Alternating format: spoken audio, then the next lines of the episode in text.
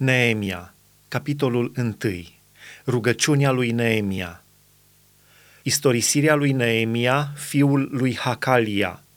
În luna Chișleu, în al 20-lea an, pe când eram în capitala Susa, a venit Hanani, unul din frații mei și câțiva oameni din Iuda. I-am întrebat despre iudeii scăpați care mai rămăseseră din robie și despre Ierusalim. Ei mi-au răspuns – cei ce au mai rămas din robie sunt acolo în țară, în cea mai mare nenorocire și ocară. Zidurile Ierusalimului sunt dărâmate și porțile sunt arse de foc. Când am auzit aceste lucruri, am șezut jos, am plâns și m-am jălit multe zile. Am postit și m-am rugat înaintea Dumnezeului cerurilor și am zis – Doamne, Dumnezeul cerurilor, Dumnezeule mare și înfricoșat, Tu care ții legământul Tău și ești plin de îndurare față de cei ce te iubesc și păzesc poruncile Tale.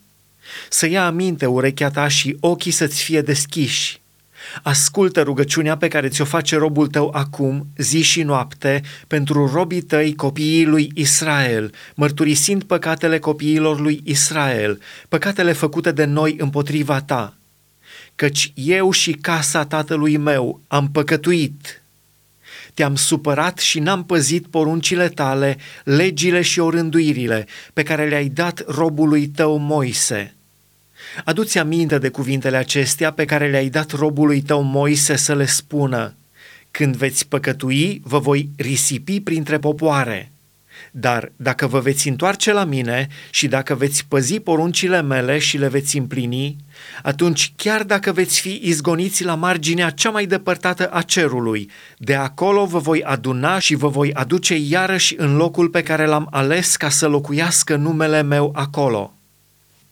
Ei sunt robii tăi și poporul tău, pe care l-ai răscumpărat prin puterea ta cea mare și prin mâna ta cea tare – Ah, Doamne, să ia aminte urechea ta la rugăciunea robului tău și la rugăciunea robilor tăi, care vor să se teamă de numele tău. Dă astăzi izbândă robului tău și fă să capete trecere înaintea omului acestuia. Pe atunci eram paharnicul împăratului.